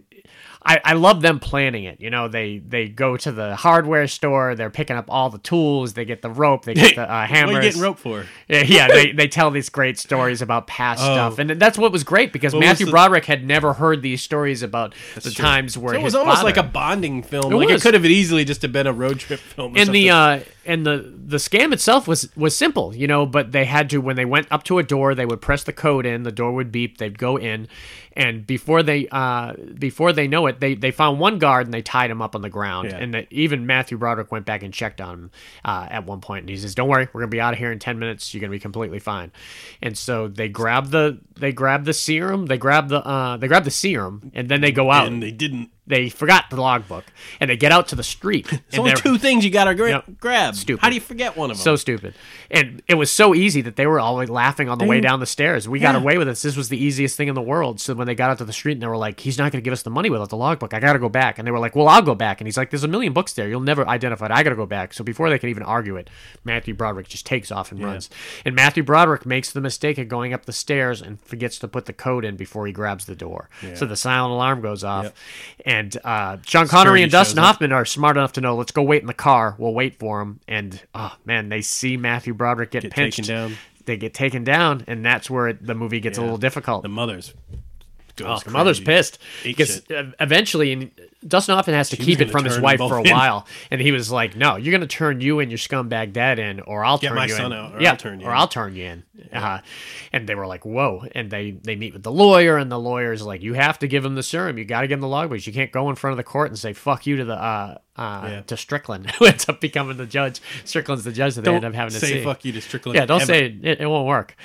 and it there's a lot of twists and turns in it too, and everything. Like when the lawyer calls him and says, he says, he says, "You think you're gonna scam me?" He says, "You just gave me five vials of tap water," and they were like, "What?" Five vials of tap water, and that's Sean Connery is like, "Holy shit! I think we were screwed by the uh, the Asian Yeah, guy who, and- who's played uh, by the great guy from, uh, From the Oz. Freshman and uh, Oz and uh, uh, Jurassic Park. Something. Um, JD, damn, JD something. yeah, he's great. He was he's that Asian guy from Jurassic Park, and he came back for Jurassic World and all those movies too. He He's was really great. good. in Oz. Oh, he was great in Oz. He was the priest in Oz. Really Mm-hmm. good. So he was super young in uh, Family Business, but ah, such a fantastic. Didn't movie, they like man. hide in the back of his car when we got in? Yeah, that's what he does. And he Yeah. grabbed his scarf and he Yeah. kind of like held him there, and he he's like he, he's like, you got one thing going from you. I can be bought. Sean Connery, man. His morals were so loose in the Yeah. movie, but it was like I- really funny to Like watch. that that uh I forget who the character. It was a character, an Italian character actor that comes in the bar selling stolen goods. Remember? Yeah, yeah, yeah, He yeah. comes in. It's what size shoe are you? yeah, yeah, yeah. and he like buys the shoes, and then like he doesn't have money, so he asks Matthew Broderick for the money, Mm-hmm. and then he buys the shoes, and then he gives Matthew Broderick a pair of the shoes. Yeah. Didn't give his change back. Yeah. Yeah. yeah. It, it's such a random movie. I watched it because I was such a movie buff back in the day, and it was uh, it was fantastic. I like So watching that and the Freshman back to back. Oh, Freshman's a great one too, man. A lot of people forget about the Freshman. I saw that in the theater. I think I might have seen it a couple times in the theater. Really, really good. That's also Matthew Broderick. Yeah. Yeah, that's why I like watching. All right, next one. Great, fantastic movie, man. Great book it was based on too, and this is 1990s, The Hunt for Red October. Is that Grisham? No, Clancy. Clancy. Yep, Tom Clancy. So it was Hunt for Red October, then Patriot Games, then Clear and Present Danger, Sum of All some- Fears, and Some then great books. yeah, Almost all of them were turned into great movies. I didn't like Sum of All Fears. I didn't didn't much cared. it. I That's didn't the one much. with Ben Affleck, right? Yeah, with Affleck. I right. I like Harrison Ford and I liked Alec Baldwin. I, just would have liked to that see Alec. franchise so much that Yeah. I almost could stomach Affleck. Uh, really surprising that I, I don't know the details about it, but it's really surprising Alec Baldwin didn't only did one. You know that he didn't come back for another one. I mean, Yeah, brilliantly, uh, they got a good replacement, being uh, Harrison Ford, obviously. Uh, is this your favorite of those? Let's just talk those three specifically. But uh, Um, well, I want to obviously just talk. I mean, I always put this in the submarine movie category. Yeah, I mean, there's a- for me, there's three submarine movies that you absolutely have to watch if you're a submarine guy. And Four. that is there four? Okay. I think so. What you Well, my my three are definitely Hunt for Red October, Crimson Tide, and Das Boot. U five seven one. U five seven one was all right. It wasn't as good as those other three in my opinion. maybe, it was it was all right though. I think you it had good character actors. Like when you go back and rewatch it and you realize Jack Noseworthy's in it, and then Bon DB Jovi, uh, Bon. Jovi, DB Sweeney, uh, right? DB Sweeney, Harvey Keitel. Yeah, uh, yeah. I have to It rewatch good. it. I own it, so it's it's it not theater. bad. It Yeah, it's certainly not bad. But I think I mean, there's probably more than we know. Das Boot's my Oh, favorite. We forgot the best one of all. What's that? Down Periscope. Okay, Down Periscope. I didn't forget that. Down Periscope. uh, yeah, I love Das Boot. If you if you can If you can go to deal the with five a, hour long one, it, that's a hard one. Uh, I, I love the five hour one, but you can't find that much. Most people who are going to watch it are going to watch the hour and two hour and forty five minute one. That's the extended that's cut.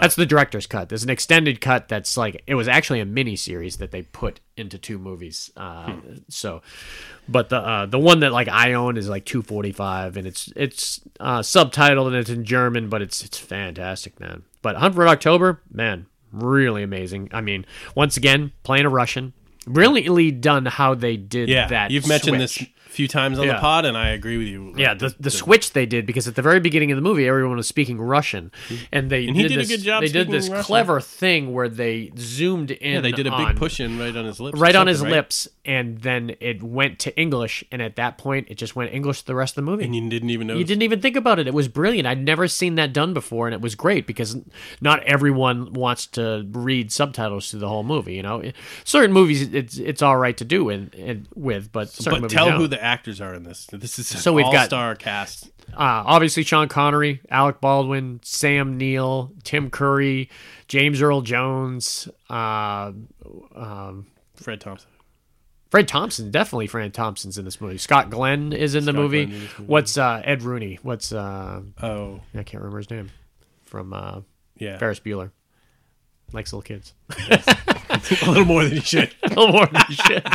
I don't think he actually got caught with little kids. I No, think he got he just caught, got with, caught little- with images. some some images. On Yeah, I think shit, he was. man. I think he was doing research like the God. guy he showed the back up on set, man. He went back to like uh, uh, Deadwood like the next day. We're like, oh, okay, is anyone gonna say anything to this guy? No, okay, all right, we'll we'll go that way. Jeffrey Jones, sorry. Jeffrey Jones. Sorry, Jeffrey. Uh, so a huge cast, man. I remember when Dad saw this in the theater. He went by himself when we weren't allowed to go to the theater yet, and he and he was like, "I went and saw Hunt for rubbed Red it in, too. I went and saw Hunt for Red October. Was great and everything, and this and that. Uh-huh. And, uh, yeah, yeah, I think it was something like that. So I saw it when it came out on uh, DVD, and I just absolutely loved it, man. So. Why don't you tell us a little bit about kind of the premise because it was an interesting premise. it was a really so it was a new attack sub. The Russians have just went. They had. I think they called it a stealth drive. Yeah. and uh, I just love it when. Uh, who was the who was the Alec Baldwin right? Alec Baldwin. Alec yeah. Baldwin was sort of the main Yeah. guy that was like had to go and con- he Jack thought Ryan. he had read everything about the captain Sean Connery Ramsey. Yeah. Ramsey, and he's like, I think he's trying to defect. yeah. And, he, he- yeah, so he's listening He tells to the Fred whole thing. Thompson, put me on Scott Glenn's sub so that we can get close enough. To, Yeah. They're going to monitor him because everyone else thinks that, that they're going to attack. Well, well, even before that, so Sean Connery steals this attack sub. well, not really. He was out to test it, He was, but he diverted and he and it, he but not for disappeared. right, not not right away. Well, the Russians realized that he wasn't on course where he was yeah, supposed to be. they- but and he, and he went token and he- Russian and he went uh, radio Lethal- was he in silence. Lethal Weapon three. Oh yeah, that guy. He was great. you tell me you lost another sub? that was a great scene. That guy's awesome too. That other actor. But yeah, so he, he kind of went dark with the Russians. So the Russians were like, oh, he he might attack you guys, and even the Russians were pretty straightforward with the guys. He says, you got to worry about this guy, and so they were talking about blowing this sh- ship up. They didn't want America to get the technology. yeah.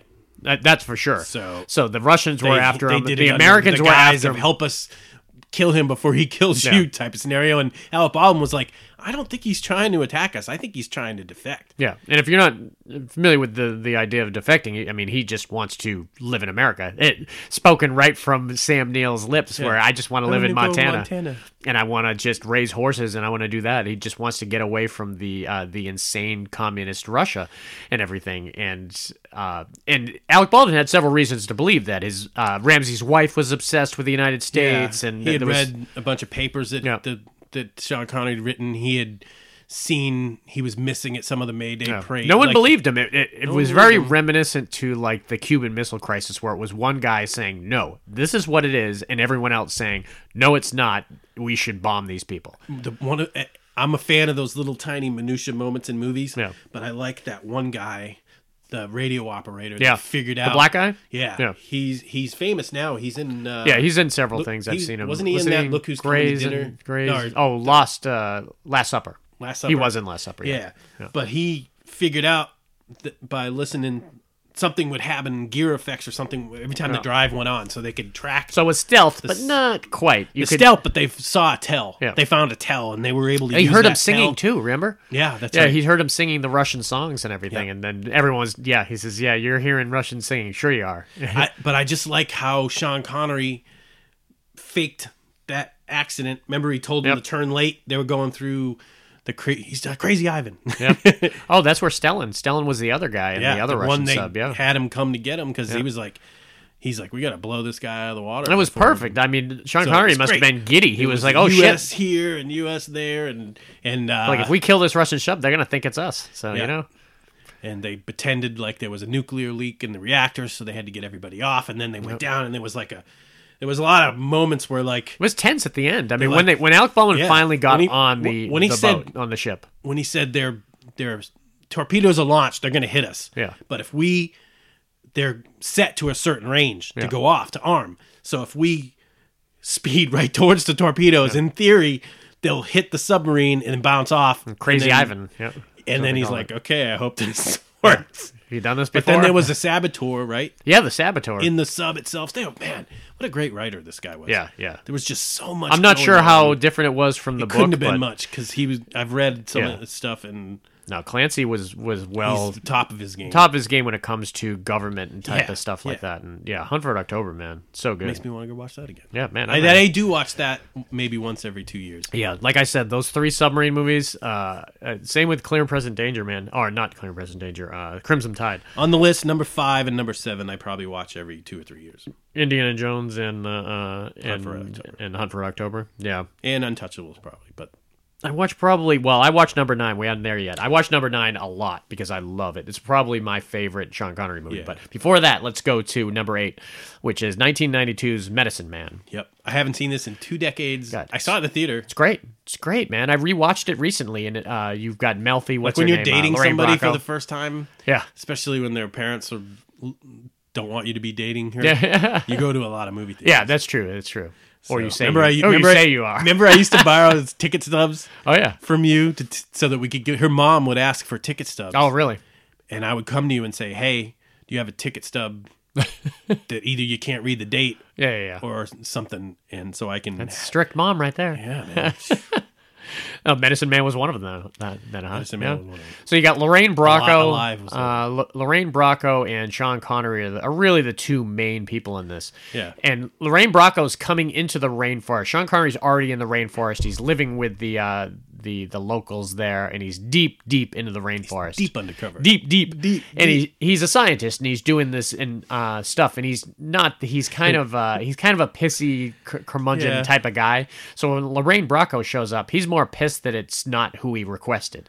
Yeah. He, he requested these two dudes, like if this guy's not here, go with this guy, and then they sent this woman here, uh, and he was just pissed off, and he's like, "You better, yeah." He and he was like, uh, "The boat's gonna leave in like 20 minutes." She's like, "I just got here." He says, "Yeah, well now you can just leave because we we don't need you here." And uh, well, remember when she first shows up? It's at nighttime, and he's he's wearing like this kind of weird mask and he's half drunk and they're partying and everything. And he doesn't even get her like a tent. She ends up sleeping outside. So she ends up uh, coming in his tent in the morning and everything. And they're just going back and forth to each other. And she's like i'm not leaving and everything. He says will you tell me what you're looking for? He says and she's like i am top of my class in this. He's like i'm top of my class in that. And he says "You- you've got somebody here that could help you do this type of thing. And then uh, he's kind of uh, he alludes to what he's found or what he needs and everything. It's a great line in. And he finally uh, yeah, with the the car keys, yeah. so she ends up looking into the he he sets up the microscope and has her looking at it and everything, and uh, he's really got to tell her what he does, and then what he's discovered is he's got he's discovered Yeah. the cure of cancer. Yeah. Uh, in, in the in the rainforest from a plant that's super hard to get to. He's got to like like in the canopy. yeah, and he, yep, and he's got to like bungee to it and then swing to this different things, and they show him He had a really cool thing. look in this movie. I Yeah. remember. Oh, He yeah, had yeah. long, long hair, Had long hair and a ponytail, and he was just, I mean, glasses maybe, that hung around his neck. He, He- was he sort of like the hippie outcast scientist. yeah, he was Doctor Livingston or something Yeah. like that type of deal. and uh, she finally gets on board. But what happens is shortly after he uh, he discovers it and he shows her and everything, he he can't. He's lost it. He you know? lost the formula. He lost the formula, so now he's got to go re-find it. But he he's got one medicine man that's kind of super elusive. That he's got to uh, they got to travel to get to him, and to get to him, he's got a zip line to different things, and then they they show him get one of the best scenes is when they go up into the canopy where the uh, where the flower is, Yeah. and she ends up falling, and there's a great shot from above of her just like stretched out on a branch, like if she moves, she is dead, and he's got to swing down to her and uh, hook onto her and everything, and then they come up and everything. And it, it's a fun movie. I mean, it's not action packed. There's, there's some action stuff in it and everything, but yeah, there's that great line about the car keys. Have you ever misplaced your car keys? Haven't ever lost anything before? Misplaced your car keys? Yeah, yeah. It's like you discovered the cure for cancer, though. Yeah, you got to hold that a little closer. yeah, there. so it was it was interesting, man. It was a lot of the. I would I would imagine if you were like a research scientist, I was going to say, my probably, wife probably has never seen this, and she probably would like She it. probably would I- like it. it. depends how accurate the science is. Yeah, I mean, uh, yeah, I don't know. I'm not a research scientist. It had me fooled. My wife is. Yeah, yeah, so she'll have to watch this. Give her some homework. Say, check out Medicine Man. Tell us how accurate it is. uh, but it was a great movie, man. It was one of those ones that I think we watched on. Um, damn it, '92. I must have been in Port Charlotte, so I, I must have watched. it I was in Port Charlotte. Yeah, so you watched it there too. So yeah, I must have watched it on HBO or probably the uh, or VHS when it came out. So I always loved it. I have fond memories of this next one though. So we're gonna jump to the next one. I love this movie. It's one of my favorite Sean Connery movies of all time, and it's the one that I can watch several times a year. And this is Michael Crichton's uh, brilliant book, Rising Sun, uh, made into a movie in '93. It was one of the, there's a few movies in my life where I read the book and then immediately went and saw the movies. One of the ones I've talked about before Wesley was Silence Snipes? of the Lambs. Yep. Uh, and then I did the same thing with Rising Sun. I read the book, went and saw the movie the next day, and I did it with The Firm the same year. I was when this movie came out. We were uh, I was in uh, down the Cape. I get some of this confused with Black Rain. Oh, this one was way better than Black Rain. A lot of people love. My cousin is a huge Black Rain fan, so he get angry at that statement. But I love Rising Sun, man. I love ja- I love the Japanese element in it. Uh, I thought it was really good, but it was a lot of twists and turns in this movie. So what's going on is there's a uh, a Japanese company that's about to kind of merge with this American company, and at this huge party, something uh, a woman is killed. A woman is like has sex on the boardroom table and is and is choked to death. Yeah. and then. And then they call in Wesley Snipes, but they don't. Wesley Snipes is the guy they call in, but they they want him to. Uh, What were the two names? He was the Koji. Ko Ko Ko Ko- Kohai or and- Kohi. And, he's like, you told me I got caught. You're my master. You my massa? No, I don't think so. Harvey Keitel was great in this. the, Uh, the guy that played Eddie. Eddie was awesome. Lamborghini. Oh, he's so good. The guy from he's the main guy from uh, Mortal Kombat. He's the uh, the guy that gets He him on the great. island. I yeah. just I liked this was sort of like the beginning of the digital age. Remember they had oh like yeah, the they Tia Carrera. the- yeah Yeah, stuff that's with Tia right, that's Carrera. right. Yep. They had uh like they were able to see the killer's face in Yep. a reflection, but And they were like, "Holy shit! It. It's the senator." Remember, Yeah. it was uh, the guy who killed Laura Palmer, um, Laura Palmer's Ray dad, Wise? uh, Ray Wise. Yeah.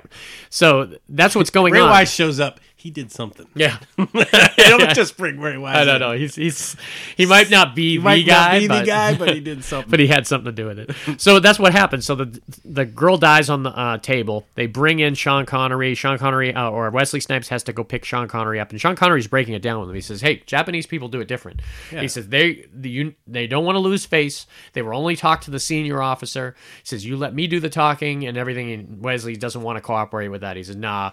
He, and uh, he says, "All right, I'll let you go in there, but when you when I can see that you're having problems, I'll step forward and I'll say maybe I can uh, be of assistance. And at that point, you just step aside and let me take care of it." And it didn't take long. Wesley Snipes gets in some serious trouble when he's arguing with the Japanese people when he gets there.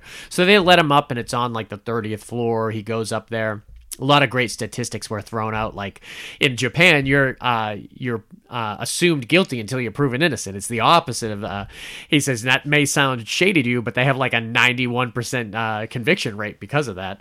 Uh, obviously, some people probably well, go to if you jail. assume somebody's guilty uh, at first, that's That a better sucks. of getting a conviction. Don't do your crime in Japan. Uh, so when they get there, they realize there's this like hidden sex room off to the side, and they were like, "Well, if they have this hidden room, why is this done on the boardroom table?" And they were like, "Well, let's go check the video." And there's that great guy, the black guy from Snake Eyes, the boxer, who's running the thing, and he's super shady. He's like, "I need this job, though." He's like, "I need this job," and people are watching. People are watching the security guy in the security room, Yeah. so he knows everyone's watching him. So he, he's showing them what they found, and he pulls up the uh, the image and it's somebody that they can't see his face, but they can see them him choking the girl, and they have to bring it to Tia Carrera. Uh, and uh, Wasn't uh, she? this- She have. Was she blind or had a limp or they? Had, She had a gimpy hand. Yeah, they gave her some weird for Yeah, some yeah, yeah. weird reason. They Yeah. just made one of the hottest women in the world with like some kind of. Yeah, it was strange that they put that little element in there. But during this whole thing, they're like, she's way too hot. Yeah. we gotta, we gotta do something. Uh, give her a g- gimpy arm. Well, remember the whole thing with the Senate hearings that's going on at the same time, and Yeah. you've got that great guy who played Bobby Kennedy in the Hoffa movie, Yeah. who, who seems kind of shady, and you see a lot of the Japanese guys are shady. Uh, Mako's in it. I love Mako. He's the guy from uh, Taking Care of Business, Mm-hmm. and uh, he, he's been in a couple of uh, different great uh, flicks. So it was it was basically this this great who done it type of thing, and it the twists and turns were great because you eventually found a reflection when they're looking in the the uh, security cameras. Uh, the killer chokes her and then walks away. And when he walks away, they freeze it, and you could see Ray Wise's face. They're like, "Oh shit, it's the senator!"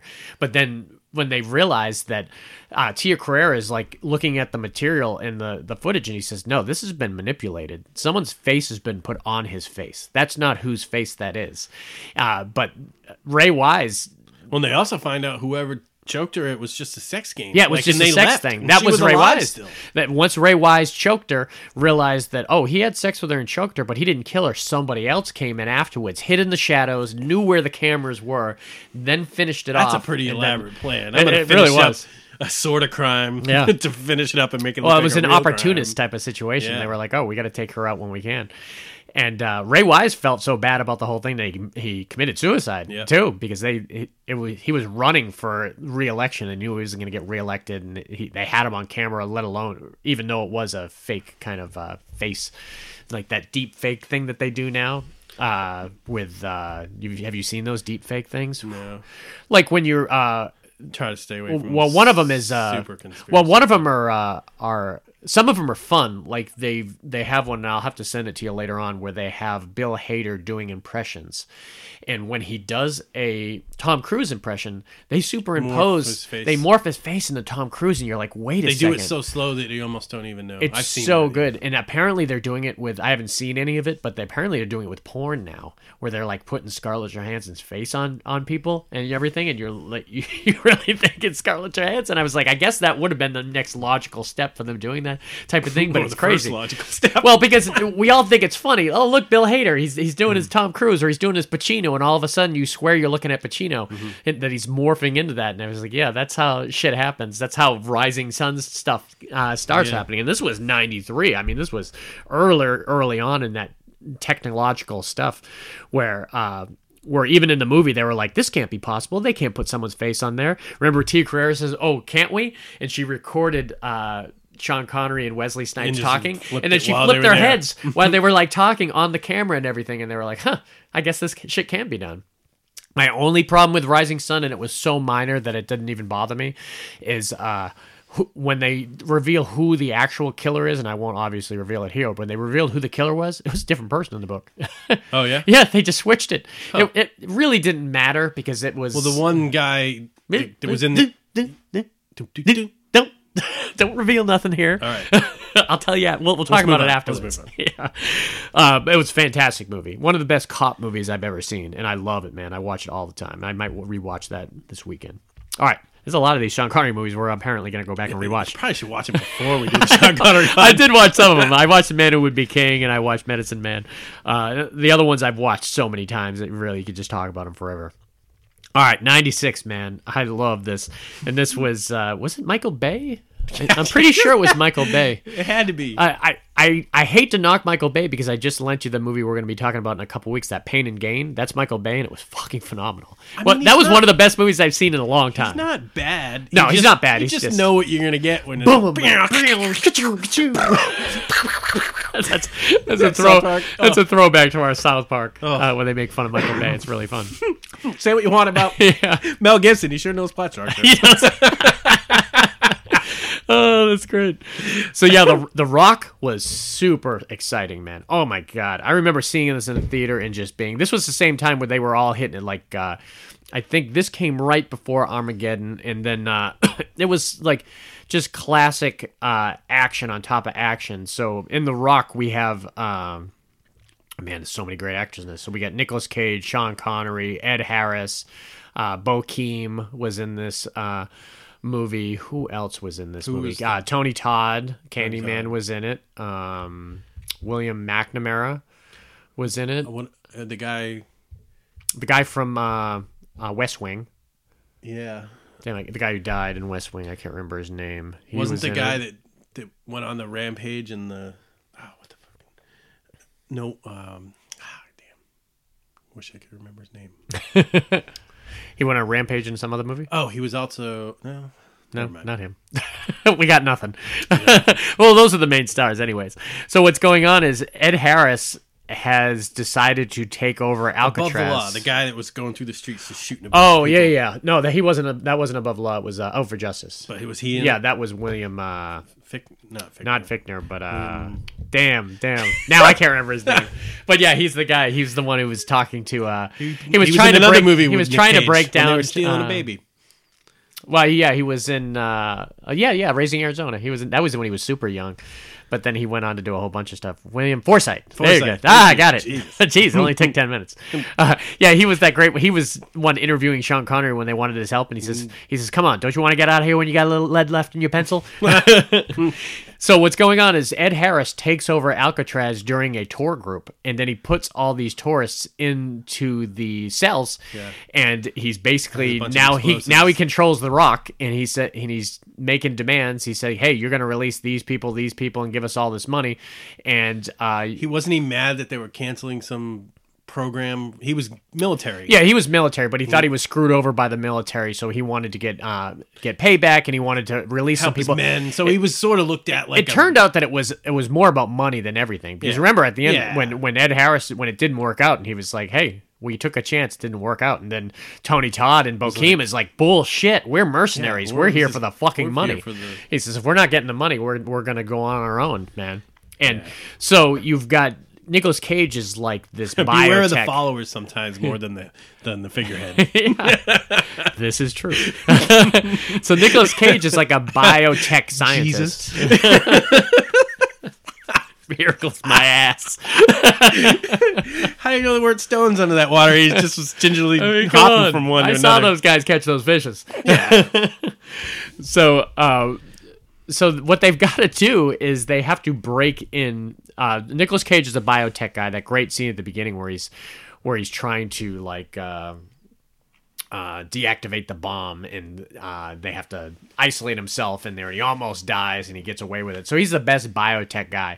And they realize that Nicholas or uh, Ed Harris not only has taken the rock, but he's stolen these like these chips and these like those green balls filled with this uh, nerve agent that he was going to launch at San Francisco and all these other places in Oakland and everything if they weren't doing it. So not only did they have to break into one of the most secure facilities they have to bring the tech guy in there that to disable the missiles. They got to take all the chips away. so once they get shot, they'll just fly down into the They sea. need someone who's been there before and the one guy they got is Sean Connery, who's escaped from there like twice, I think, or something like that.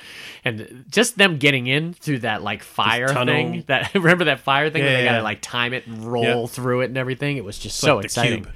uh, yeah. So he, he goes in there with this high tech like uh, like SWAT team. You know, they they go in with the SWAT team. Yeah, had a really cool military element. But remember, right when they get into the like, uh, uh, right when they get past that certain point and they go into that one room, and Ed Harris and all his men are up top with that elevated position, Mm. and they were like, "You drop your weapons," and they were like, "We're not dropping our weapons." He said, "We have you, like dead to rights, like at an elevated position. We will Chicago police officer never relinquishes his weapon. here you go. a little red heat from you.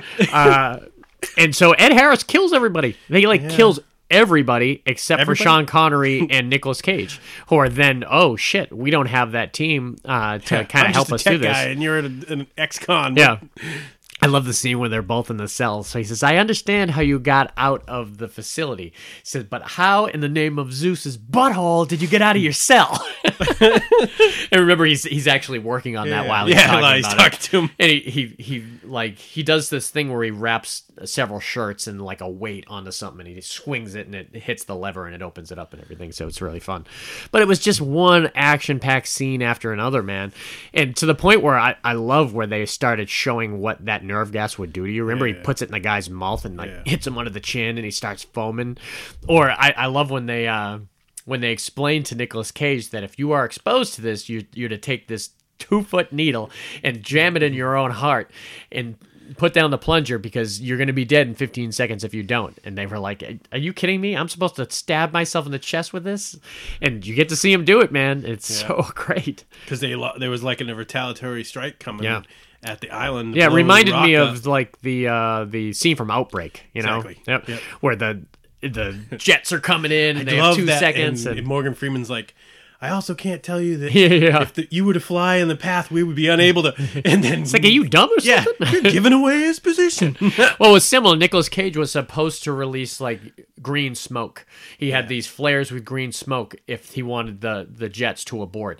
And he's like he's already stabbed himself in Yeah. the chest. He It's like- he drags his body basically outside and he holds those green things out in the They jets. the hero kinda- moment right at the yeah, end, but the Jets are already got him off too. Yeah. But it was like one action-packed scene after another. Man, I loved it. good. It I'd was have to see so it much again. Fun. Yeah, so much fun, man. It, it- because it's a military movie. It's a kind of uh, incursion movie. It, it's got a lot going on there, and uh, Sean Connery. Sean Connery brought a lot to that role, man. Uh, It was so great. You can just you, you picture that movie on the on the script and of like who they probably wish they could get, and oh man, Sean Connery must have been like the the one that they just absolutely loved. I would have loved to have known. Uh, how many of these movies he was on the fence with, and like money was the was I the bet tip. every one of them. Yeah, it was I don't probably. think he watched a single movie. I think he made his money. I enjoyed think- the high life. I think the man who would be king was probably one that he really wanted I to do. I imagine you're and right. it was probably and probably Indiana Jones. I bet he. I Really bet he wanted was. to work, work with Harrison Ford and Spielberg. and Spielberg. in Man with Would Be King, it was Michael Caine. You know, if you get to be a buddy, So do a buddy movie. more- more. Almost every scene of Man Would Be King, he's right next to Michael Caine. I mean, it's them in almost every scene together, and it's really great. Uh, Un- Untouchables was probably one you you can almost pinpoint. I mean, Highlander that was a money grab. That was clear, and I'm pretty sure that was said in, in the canon uh, documentary that it was a money grab, and he just did that for whatever.